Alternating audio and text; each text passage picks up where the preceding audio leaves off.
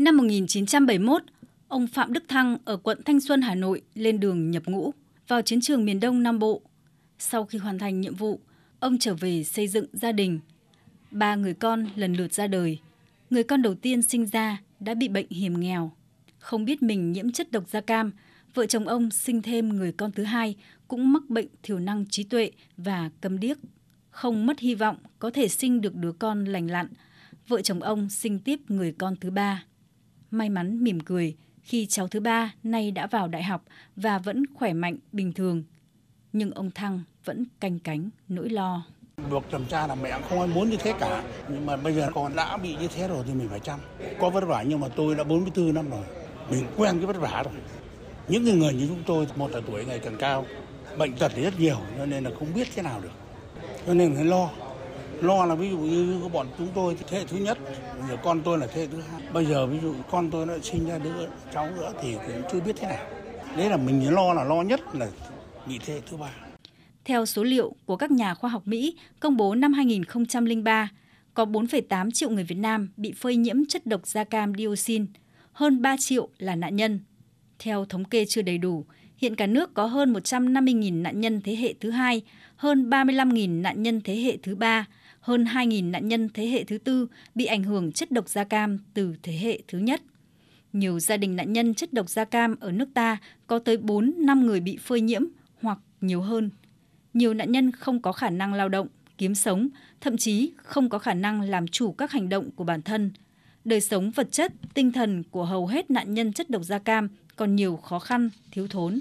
Để chung tay xoa dịu nỗi đau của những nạn nhân và gia đình nạn nhân nhiễm chất độc hóa học dioxin, hàng năm nhà nước đã dành khoản ngân sách hơn 10.000 tỷ đồng để trợ cấp hàng tháng, chăm sóc sức khỏe, phục hồi chức năng cho nạn nhân, hỗ trợ những vùng đặc biệt khó khăn do ảnh hưởng nặng nề của chất độc da cam, ban hành nhiều chủ trương, chính sách, chế độ đối với người có công với cách mạng, trong đó có người hoạt động kháng chiến và con đẻ của họ bị nhiễm chất độc hóa học do Mỹ sử dụng trong chiến tranh ở Việt Nam.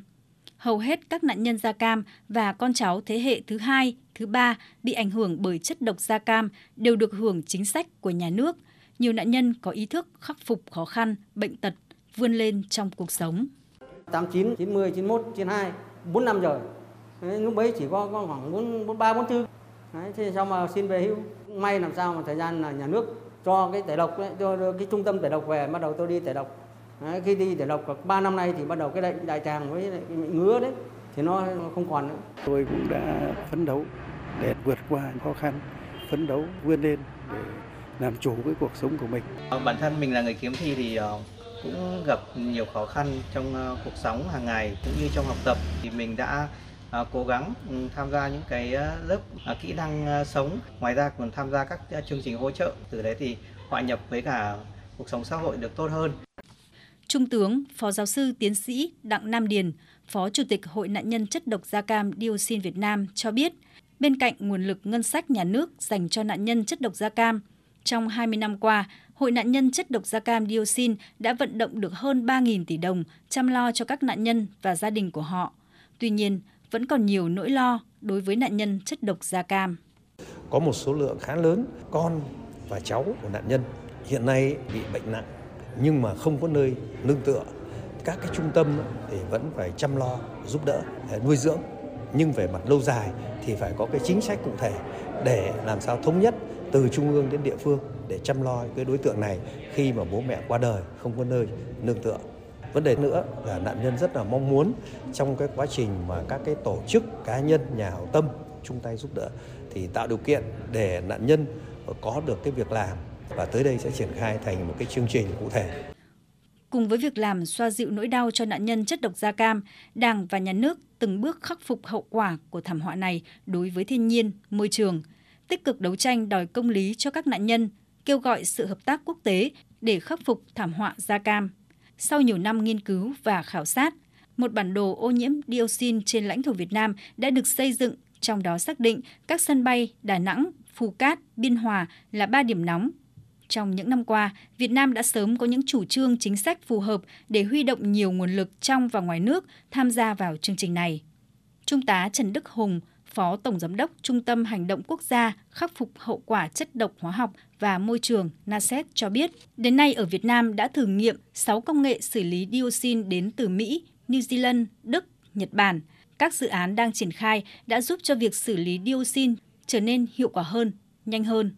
Chúng tôi đã có phối hợp với các nhiều cơ, cơ quan liên quan, ban ngành liên quan và đặc biệt là các tổ chức quốc tế để chúng tôi tiến hành thực hiện nhiều các dự án tiến hành tại các khu vực bị ô nhiễm chất độc da cam nặng như, như tại sân bay Biên Hòa, Phú Cát, sân bay Đà Nẵng và các cái tỉnh ở miền Nam Việt Nam giải phóng hàng nghìn hecta. Bộ Quốc phòng cũng đã chỉ đạo Trung tâm Hành động Quốc gia khắc phục hậu quả chất độc hóa học và môi trường NASET hợp tác với cơ quan phát triển quốc tế Hoa Kỳ để xử lý triệt để đất bị ô nhiễm chất độc da cam dioxin. Trong thư gửi nạn nhân chất độc da cam ngày 10 tháng 8 năm 2006, nguyên Chủ tịch nước Nguyễn Minh Chiết có đoạn viết Nỗi đau của nạn nhân chất độc da cam Việt Nam là nỗi đau chung của nhân dân Việt Nam và cũng là nỗi đau chung của nhân loại tiến bộ trên thế giới. Dù rất nhiều người trong số họ vượt lên nỗi đau, tiếp tục đóng góp sức mình cho sự phát triển kinh tế, xã hội, nhưng phần nhiều trong số họ cần nhận được sự quan tâm, giúp đỡ của Đảng, Nhà nước, sự sẻ chia về vật chất, tinh thần của mọi người trong cộng đồng xã hội để phần nào xoa dịu nỗi đau mang tên da cam.